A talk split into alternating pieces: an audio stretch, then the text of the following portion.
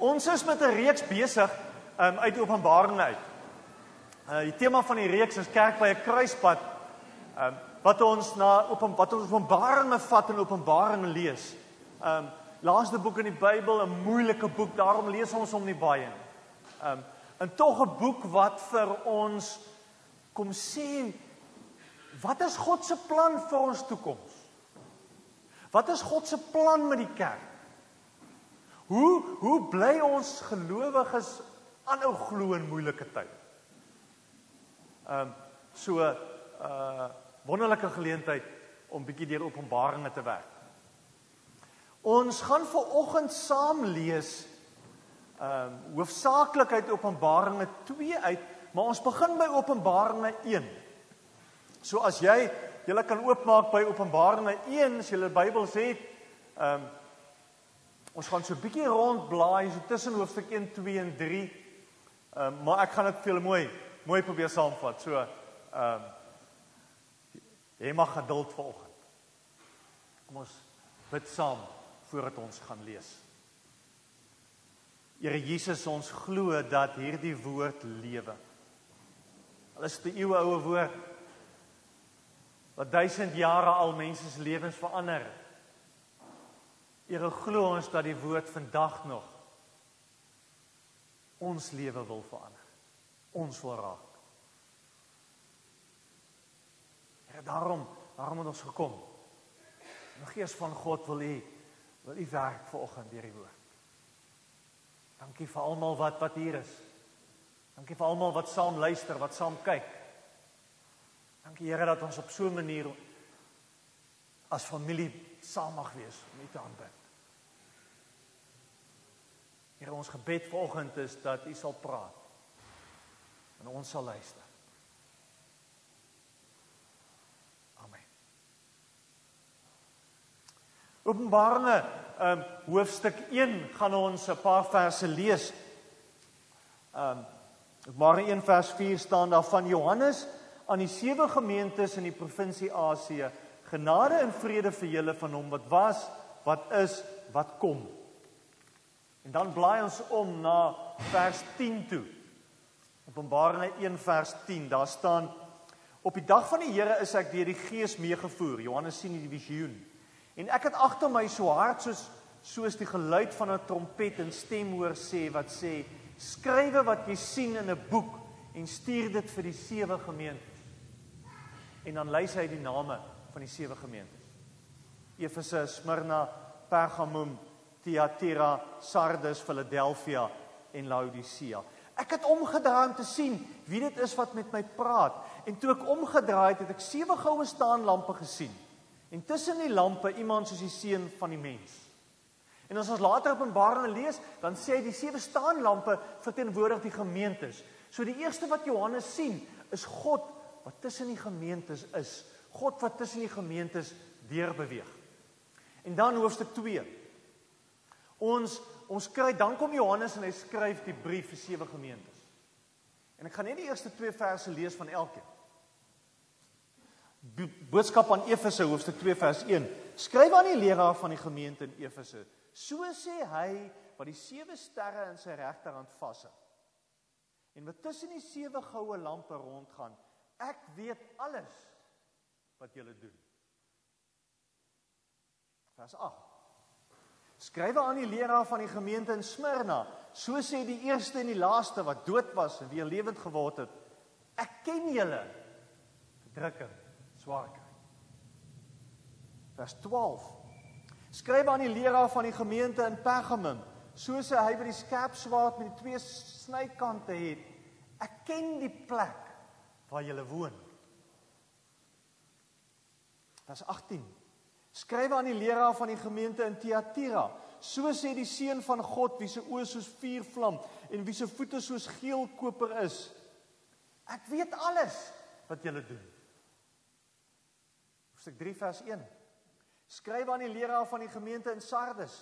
So sê hy wat die sewe geeste van God en die sewe sterre het.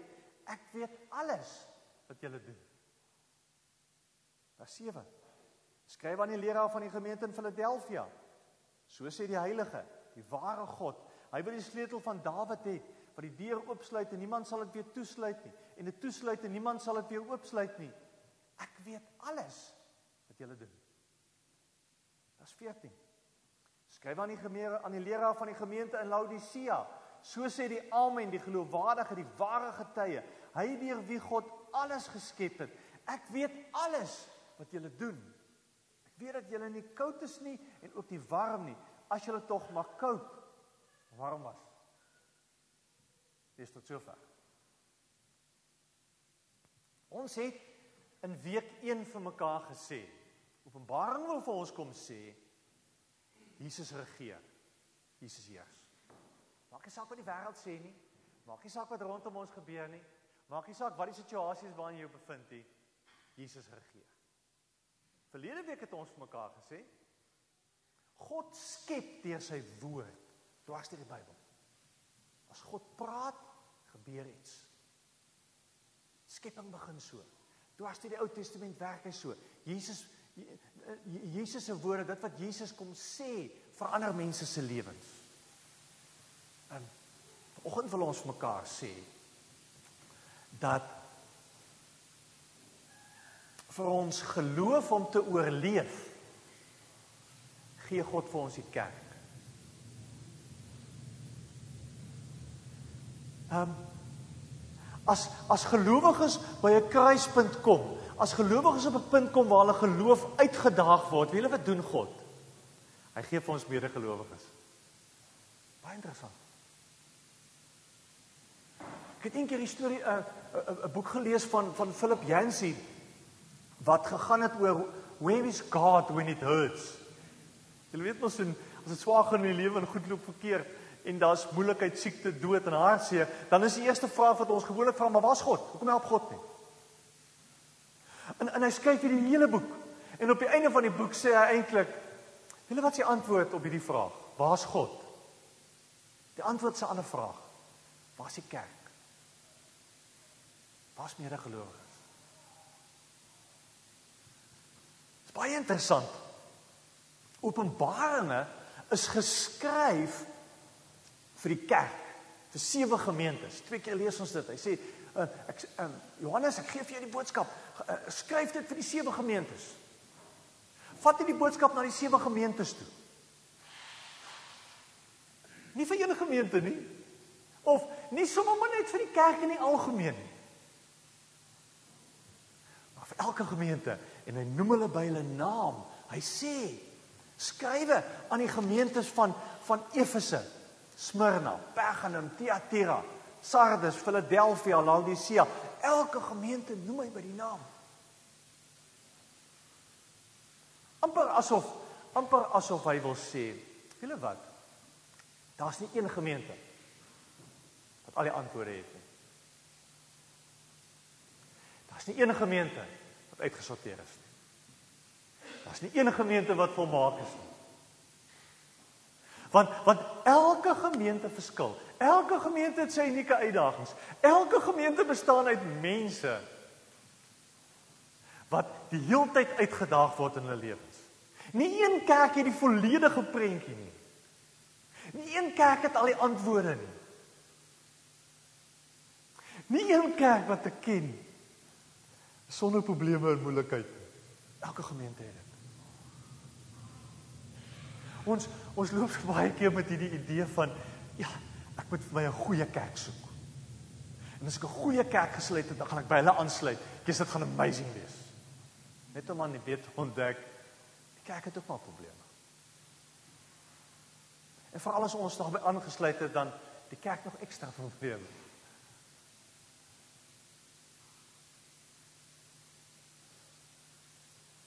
Elke kerk, elke gemeente, elke gelowige staan elke dag voor die uitdaging om te sê, hoe gaan ek my geloof leef? Hoe gaan ek dit regkry om om aan die Here gehoorsaam en getrou te bly in my omstandighede waar ek is? Hoe gaan ek dit regkry? amper asof die Here vir die ouens wil skryf en sê, "Julle wat? Julle klein gemeentetjie, moenie moed opgee nie. Daar's nog klomp ander wat net soos julle sukkel." Daar's nog klop anders ander gemeentes wat op hierdie oomblik in hierdie stad bymekaar kom. Ongelooflik. Daar's nog klomp ander kerke wat op hierdie stadium in die res van die wêreld bymekaar kom vandag. Ongelooflik. Johannes kom en sê, hier's die boodskap vir die kerk. Want by elke kerk en elke gemeente is daar mense wat ernstig is oor hulle verhouding met die Here. Weet dis kom jy gekom het. Soos die dogter hier gesê het om te leer van Jesus. Die Here te worship. Ek weet jy's hier. Jy's ernstig oor die Here. Ek weet julle kom doop julle kind want julle is ernstig oor die Here. Ek weet julle julle julle kom om 'n vriend te ondersteun om godparents te wees vir 'n dogtertjie omdat julle ernstig is oor die Here. As Johannes hierdie openbaring kry, dan is die eerste wat hy sien dat Jesus, ons het gelees Openbaring 1 vers 12. Ek het omgedraai om te sien wie dit is wat my praat en toe ek omgedraai het, het ek sewe goue staanlampe gesien en tussen die lampe iemand soos die seun van die mens. Johannes sien vir Jesus tussen die kerk staan. Tussen die gemeentes rond beweeg. Johannes sien vir Jesus wat sê is my kerk. Ons is sy gemeente. Hy's hier. Ons het die erediens begin vanoggend met die verklaring God is hier. Mag dit weet. En as kerk is ons nie so great nie. Ons is maar 'n staanlamp. Ons is maar 'n staanlamp wat lig moet gee. Dis ons werk. Dis ons roeping in hierdie wêreld. Julle as as as ons vir ons 'n oomblik kan indink in die in die lewe wêreld van hierdie ouens van hierdie gemeentes toe hulle hierdie brief gekry het, Nie een van hierdie ouens het die brief gevat en in die privaatheid van sy kamer gaan sit en dit gaan lees op sy eie. Dis hierdie brief gelees. Voor in die gemeente opgestaan en die brief hardop gelees. Want julle sien, ons het geloof in baie privaat aan 'n geleentheid gemaak. Ons het ons sê baie ons het vir baie baie keer sê ons vir mense maar ja, weet jy ek um, my geloof is 'n privaat saak, so ek praat nie daaroor nie. Niemand moet weet ek glo nie, want dit is privaat. OK. Ehm um,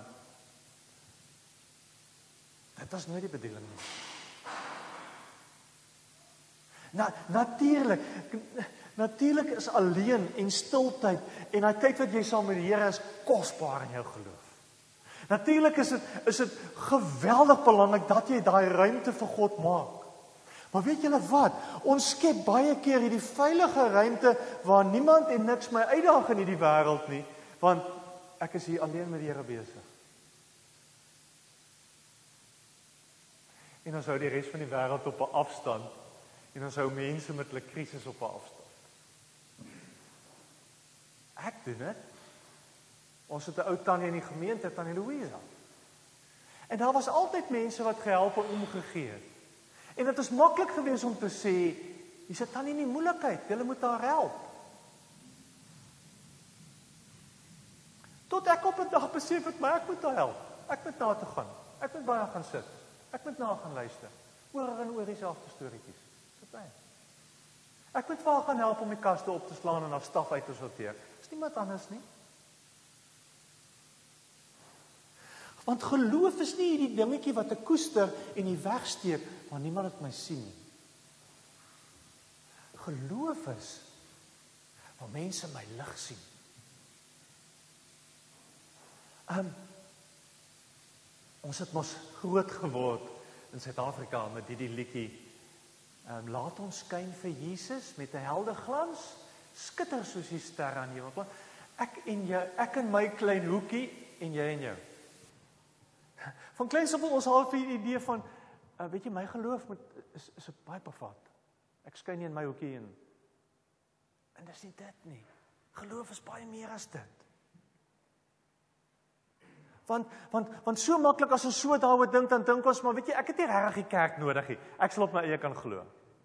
Ek het nie regtig nodig om iewers te uh, betrokke te raak en in te skakel. Um Johannes duidelikste prentjie wat Johannes van Jesus sien, is as Jesus tussen die kerk beweeg. As Jesus die kerk roep, die kerk bymekaar maak, dan sien hy daar's Jesus by die kerk, by sy mense. Wil ons sit baie keer in die kerk en en ons het baie keer die ervaring en dink maar, joh, ehm um, so klop vreemde mense saam met my in die gemeente. Kyk net gou so 'n bietjie rondom. Kyk net gou so 'n bietjie rondom julle. Klop vreemde ouens hierso. Ehm, Sê ons wat anders dink en wat ander oortuigings het, wat wat soms snaakse goed aanvang, wat ek nie kan glo hierdie ouens is Christene nie. En baie keer dink ons maar, weet jy, as ek kan wegkom van hierdie klomp ouens en by 'n beter klomp ouens uitkom, dan gaan my geloof net groei en sterk raak en so. Dit gaan nie gebeur nie. Ons ons raak soms gefrustreerd en moeg en geïrriteerd met kerkmense. Kerkmense se kinders wat huil. Dan dan uh, voel dit soms vir ons maar kan ons nie op 'n kol op 'n plek kom waar dit makliker is nie. Nee. Here gee vir ons hierdie gemeente om tussen hierdie mense verskil te maak.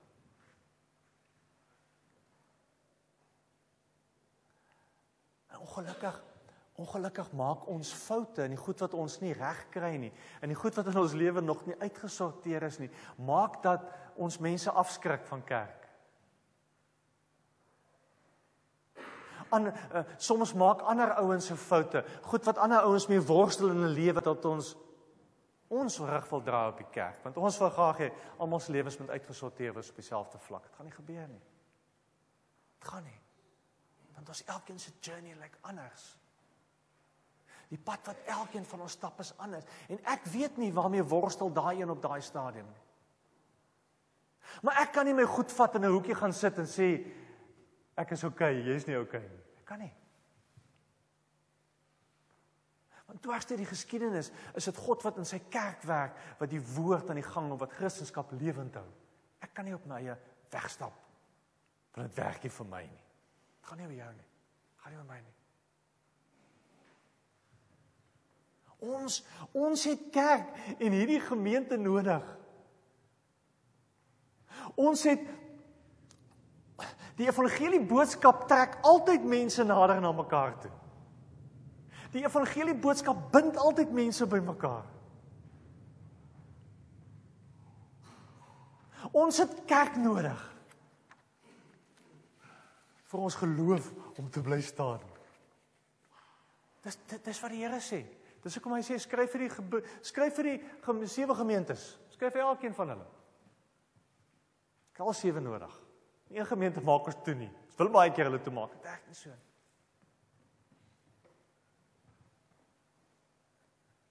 Ten ten diepste lê die uniekheid van die kerk nie al die goed wat ons verskillend is nie. Nie nie die vreemde klomp mense wat hier sit nie. Die uniekheid van die kerk lê in Jesus wat hier is. Jesus wat wat wat wat by die kerk werk, wat teenwoordig is, wat in mense se lewens werk. Jesus wat sy woord vir ons gee. En en as ek as ek Openbaringe lees, dan wil Openbaringe vir ons hierdie ongelooflike prentjie teken van Jesus en hoe Jesus is. En ons moet dit raak sien en ons mag nooit dit mis nie. Daarom is dit hoe elke brief begin. Maak op julle Bybels en kyk weer na my, saam met my. Hoofstuk 2, die brief aan Efese. Begin met die woorde. Uh, vers hoofstuk 2 vers 1. Skryf aan die leraar van die gemeente in Efese. So sê hy wat die sewe sterre in sy regterhand vashou. Die sewe sterre was die was die predikers van elke gemeente. Um, Jesus sê ek hou die predikers, ek hou die predikante, ek hou die leiers vas. Wow. Stiep jy in nie? Jy hoef nie self te probeer nie. Ek hou jou vas. Hy sê hoofstuk 2 vers 8. Skryf aan die leraar van die gemeente in Smyrna. So sê die eerste en die laaste wat dood was en weer lewend geword het. Jesus sê ek lewe. Ek's dood, ek het opgestaan, ek lewe. Vers 12. Skryf aan die leraar van die gemeente in Pergamum. So sê hy wat die skerp swaard met twee snykante het. Die vir julle wat gelees het, wat die eerste hoofstuk gelees en gevolg het, die skerp swaard is die woord van God. Ehm um, Johannes skryf en sê God gee vir ons sy woord. Vers 18. Skryf aan die leraar van die gemeente in Thyatira. So sê die seun van God wie se oë soos vuurvlam en wie se voete soos geelkoper is. Beelde wat sê hierdie God is reëel. Hy's eg. Hy's nie aangeplak en kunsmatig. Jy kan hom glo. Jy kan hom op sy woord vat. Hoofstuk 3. Skryf aan die leraar van die gemeente in Sardes. So sê hy wat die sewe geeste van God en die sewe sterre het. Sê maar, ek het 'n plan met hierdie wêreld. Sê, ek het 'n plan met die heelal. Vers 7. Skryf aan die leraar van die gemeente in Filadelfia. So sê die heilige en ware God, hy wat die sleutel van Dawid het. Die deur oopsluit en niemand sal weer toesluit en toesluit en niemand sal weer oopsluit nie. Hierdie God het autoriteit oor lewe en dood. Ons lewe is nie maar toevallig nie. Ons is nie maar net die slagoffer van omstandighede nie. Ons lewe is in God se hande.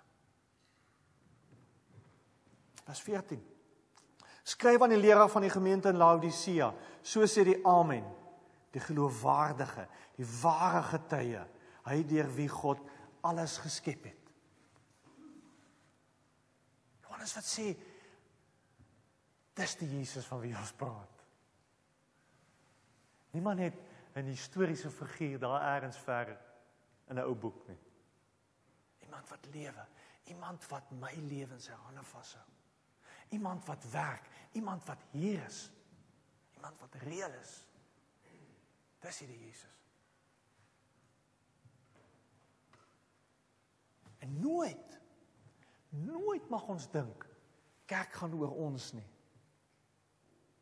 Ons staan nie in die kern van kerk nie. Jesus staan. Ons sing nie vir ons nie, vir mense nie. Ons sing vir Jesus. Dis dis wat die dogtertjie gesê vanoggend. Ek kom kerk toe want ek wil vir Jesus, ek wil van Jesus leer.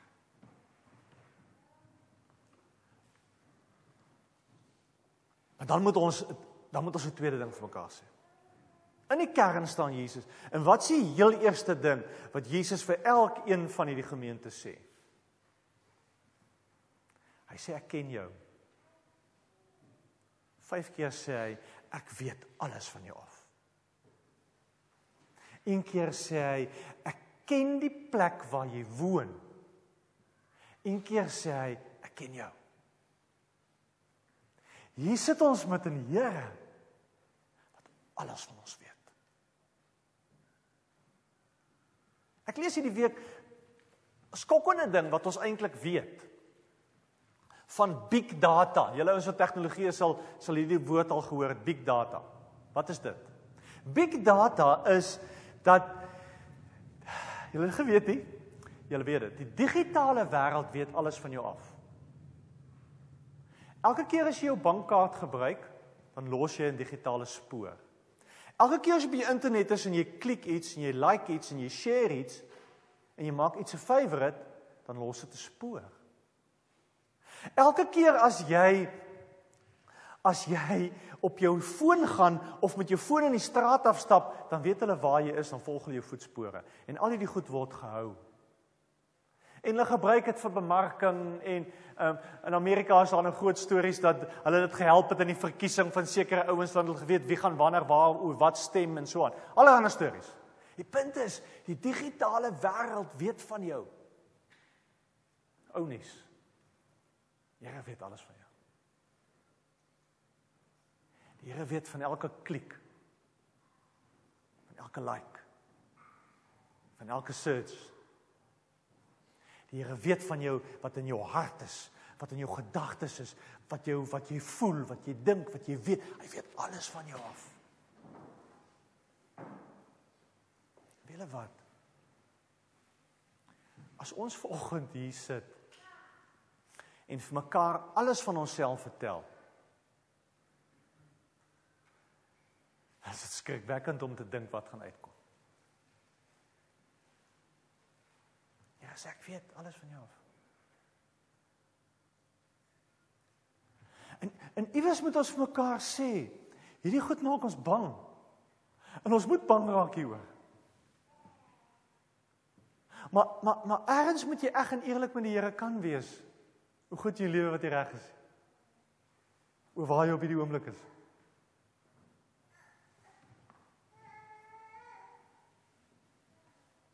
Hy weet alles. Want hy's hier en ons is sy kerk. En wat die Here hier in Openbaringe vir hierdie kerk probeer leer is om te sê, weet julle, die lewe waarin jy is is chaos. Jy word onderdruk, jy kry swaar dinge in jou lewe loop verkeerd. Ek ek sê vir jou wat, ek weet alles van jou af. Jy het kerk nodig. En dis hoe jy die pad vorentoe gaan stap, nie op jou eie nie. Jy het 'n gemeente nodig. En dis iets wat ek vir Alicia gaan vra nou nou. 'n Verbintenis, 'n belofte dat ek my as ek as ek as ek my kind van laat kom doop, dan moet ek beloof ek ek gaan my kind ergens involved kry by mense wat die Here lief is en wat vir die Here ken by 'n gemeenskap van gelowiges, want ons kan nie ons kinders alleen grootmaak. Weet julle, ons kan nie alleen gesond bly nie. Ons het connection nodig. Ons het mense nodig. Ons het kerk nodig. Waar's jy volgens?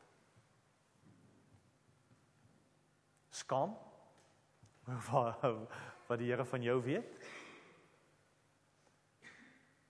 Of is jy ernstig en eerlik met die Here? Want jy weet die pad vir die pad vorentoe het jy die eerste tree nodig om te sê Here, hier's ek. Jy weet alles van my af. Jy sien mense rondom my, jy weet alles van hulle af. Maar U is hier en dit maak die verskil. Amen.